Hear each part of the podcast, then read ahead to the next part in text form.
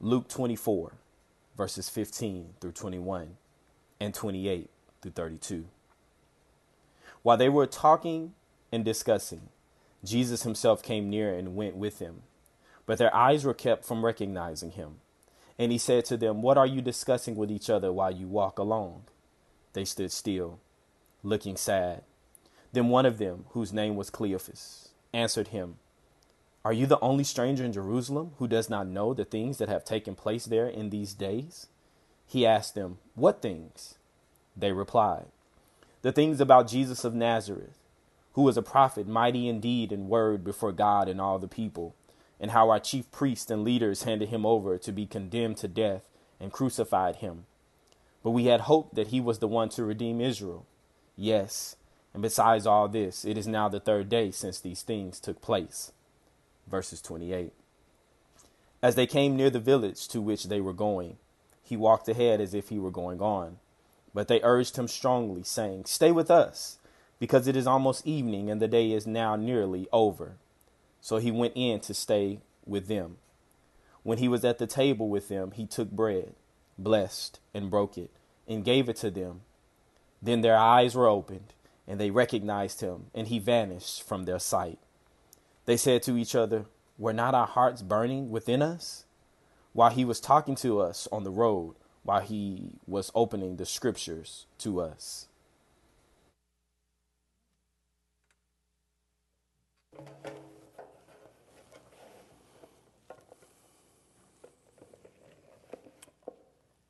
tables. Something we've grown up around whole lives.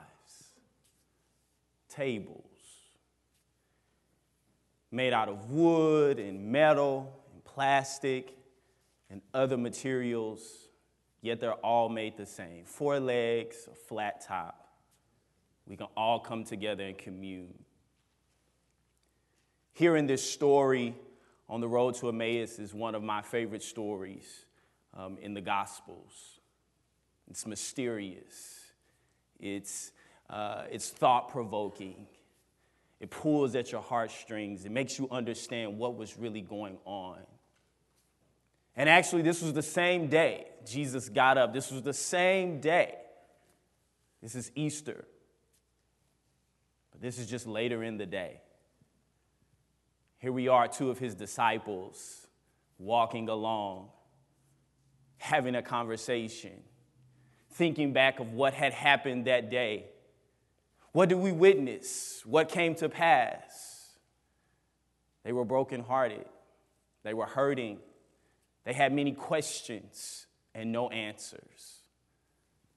And here Jesus comes along and he asks the simple question Hey, what are you all talking about? yet they could not recognize the Savior. The Bible tells us that they couldn't see. The Lord didn't allow them to see Jesus for who he was. I, I don't know what he looked like to them, but it wasn't what they thought. For some of us, that's true for us this morning as well. Sometimes we don't recognize Jesus either right? He's right there by our side and he's asking us questions and he's telling us good stories, and yet we still don't recognize it's him. So on this journey, they, he asks, what, what, what are you talking about? And their answer is one that, that makes me laugh. Are you the only one here who doesn't know what has taken place? Are you the only one here who doesn't know that Jesus of Nazareth who, who was a prophet, who was mighty in deed, mighty in word, came to save us. The powers that be, they killed him, they crucified him. And we thought he was coming to redeem us, we, we thought he was coming to save Israel. But he didn't. This is their thoughts, this is their processes, this is their minds working.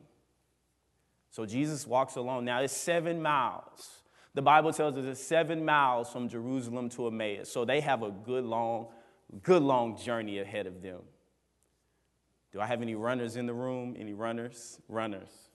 right? 5Ks and, and, and, and, and full marathons, right? They run these things, but these two men were walking seven miles from Jerusalem to Emmaus. And Jesus joins them. And he asks again, what, what is it that you're talking about? And he says, Okay, okay, I understand. You, you told me I understand. They even say, Hey, we had women go to the tomb. They looked in, he was gone. They came back and we thought they were crazy too. Couldn't be. And he says, We go to the tomb and they, he's not there. Jesus is not there. So we don't know where he is, sir. We, we don't know. And I love Jesus' response. And I'll read Jesus' response. I, I call this a, a gentle rebuke, if you will. He then says to him in verse 25, he says, Oh, how foolish you are, how slow of heart to believe all that the prophets have declared. Was it not necessary that the Messiah should suffer these things and then enter into his glory? Then, beginning with, the, with Moses, the books of Moses, and all the prophets, he interpreted to them the very things about himself in the scriptures. I love this part of the text because he, he does give them a gentle rebuke. Oh, foolish man, have we not studied? Have you not been with Jesus these long three years? Have, have you not seen the miracles that he performed? Have you not seen all the things that happened? Have you not read the books of Moses? Have you not studied the texts of the prophets? Why do you not understand? But he doesn't hold that against them. What does he do? He teaches them. Because on this seven mile journey, all we have is to be taught, right?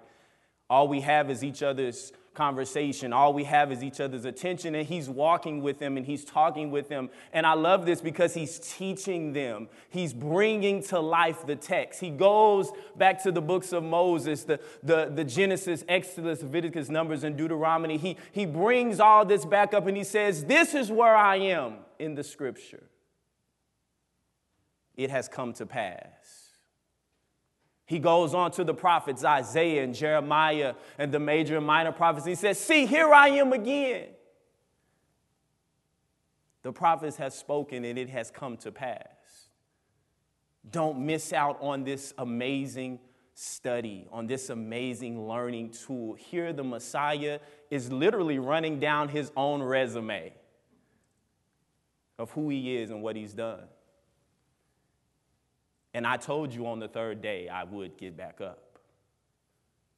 And here we are at the third day. And I am up, and I am preaching, and I am teaching. Now, I think Jesus was curious, if you ask me, in my spiritual imagination, when he asked, What is it? What are you talking about? I believe Jesus was curious because in my spiritual imagination, I believe that he thought, Why would they be sad? Why would they be hurt? Why would they be questioning? Did, did, did, did things come to pass? I'm here. If you just believe the word, how many know if we just believe the word, we'll be okay? If we just believe the scripture, if we believe the text, it's already been prophesied, then why are you, why, why are you wondering if it's come to pass?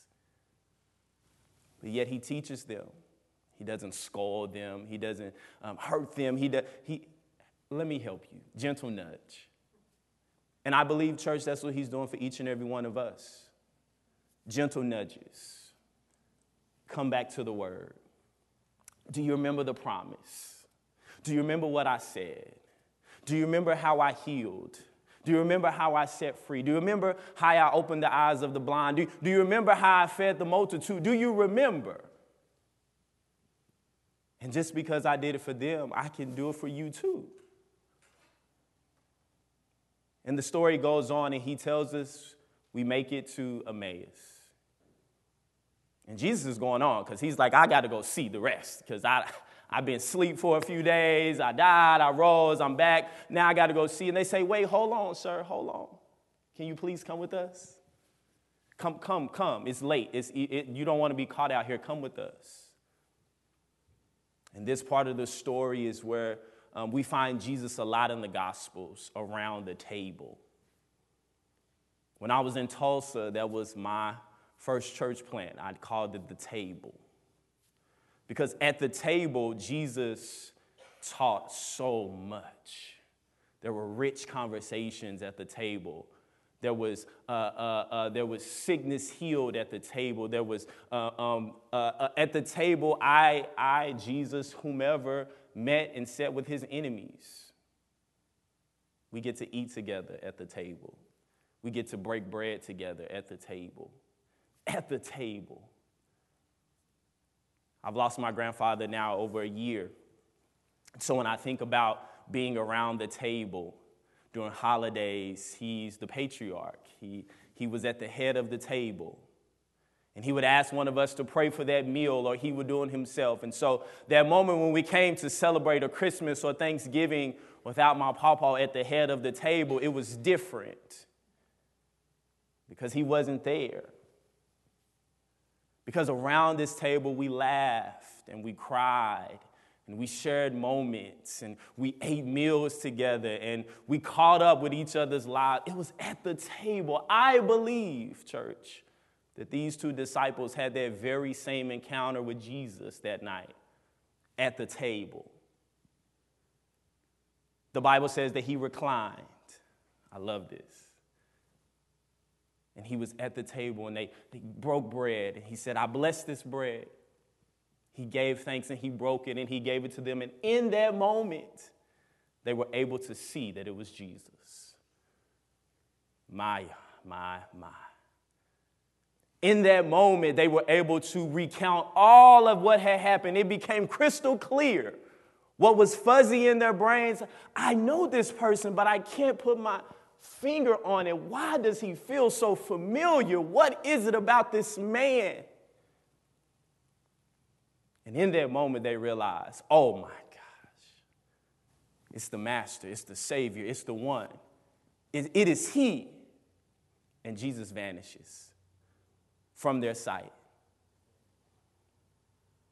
And the Bible tells us that they even looked at each other and said, Did not our hearts burn within? Did you not feel that warmth that was on the inside? As he was opening up the scriptures and interpreting the text, we, we felt something warm on the inside. It, it was something in there. And then they knew wow, the gospel made flesh. The man got up like he said. There is power. He is the Son of Man. This is the Savior of the world. Oh my gosh.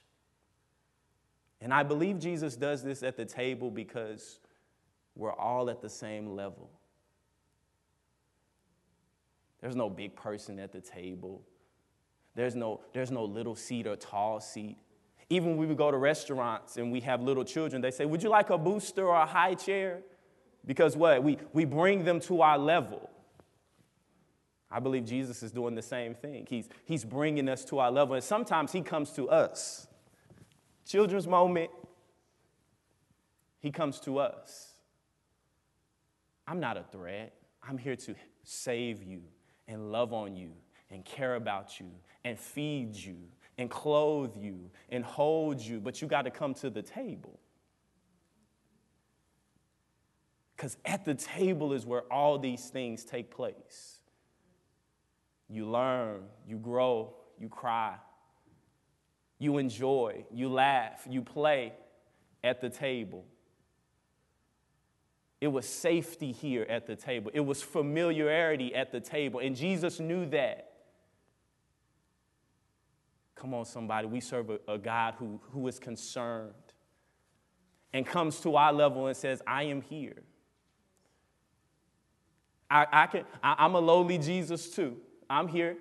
I understand. We on the same level but I'm going to help you get to the next level. Because in that moment, their eyes are open and they would never be the same. I often kept wondering through, this, through the scripture and the text why Jesus would heal someone and then say, Don't go tell nobody. I used to be like, What, Lord?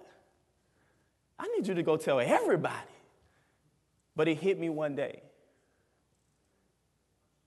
People remember what they see before they remember what they hear. Because if you've seen it, you can't unsee it. But if you hear, you can be like, ah, I think so. I don't know. But when you saw it, you knew, oh, this is what it is. Can you imagine how they felt? Ah, it's Jesus. And then he goes. And what does the Bible tell us? They get up that very hour and they run back to Jerusalem. Seven miles that very night. And they go back to the 11 apostles and the others and they say, It is true. We've seen him. We've broke bread with him. He's got up. He promised what he said he was going to do. Beloved, he got up. And the tomb is empty. And he is at your table. And he is with you. Don't let this moment pass without gaining something at the table. These two disciples will never be the same. From one moment they were down, one moment they were, I don't understand, to the next, it all became crystal clear. Jesus promised what he said. And, churches, he made you a promise. I'm standing here to tell you it will come to pass. Let him meet you at the table. It's familiar, it's comfortable, it's safe. And again, if Jesus can invite a backstabber, a liar, whomever at the table, so can we. And I know that's hard. It's hard. Ooh, do I really want them in my house? But there is room at the table. So I'll end with this. It is a poem by Joy Harjo. She is a native Tulsan poet. And it reads She says, The world begins at a kitchen table. No matter what we must eat, no matter what, we must eat to live. She says, The gifts of earth are brought and prepared, set on the table. So it has been since creation, and it will go on. We chase chickens or dogs away from it. Babies teethe at the corners, they scrape their knees under it. It is here that children are given instructions on what it means to be human. We make men at it, we make women at the table. She says, At the table, we gossip, we recall enemies and the ghost of lovers. Our dreams drink coffee with us as they put their arms around our children. They laugh with us at our poor falling down selves and as we put ourselves back together once again at the table. This table has been a house in the rain, an umbrella in the sun. Wars have begun and ended at this table. It is a place to hide in the shadow of terror, a place to celebrate the terrible uh, victory. We have given birth on this table. We have prepared our parents for burials here at this table. We sing with joy, with sorrow. We pray of suffering and remorse, we give thanks at the table. Perhaps the world will end at the kitchen table while we are laughing and crying, eating of our last sweet bite. Let us pray. God, we thank you for the table. We thank you for making space for us at the table. But more so, God, we thank you for coming and communing and sitting with us at the table, for opening our eyes at the table, for loving on us at the table, for gentle rebukes at the table. And not only do you rebuke us, you then help teach us. Continue to show us the way, O oh God. To be the disciples you've called us to be, to love on those who, are un, uh, who feel unloved, to care for those who feel they haven't been cared for, and to see people as you see us. God at the table. We thank you for breaking of the bread.